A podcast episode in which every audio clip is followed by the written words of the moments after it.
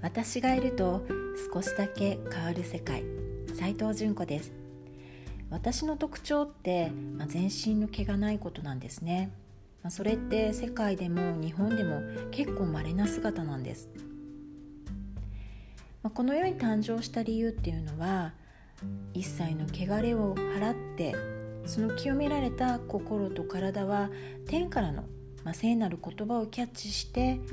まだ眠る細胞にスイッチを入れるというお役目を仰せつかりました。私は髪がないとか毛がないっていう理由はなぜなのかということを、まあ、ずっと追求したり探求したりしてきました、まあ、その中で心のことを知ったり体にさまざまな反応が起こり、まあ、自分を知っていくという過程を過ごしたんですね。その中でまあ、ないものやないことに、まあ、こだわるんじゃなくって恵まれた優れた部分を伸ばしながら生きる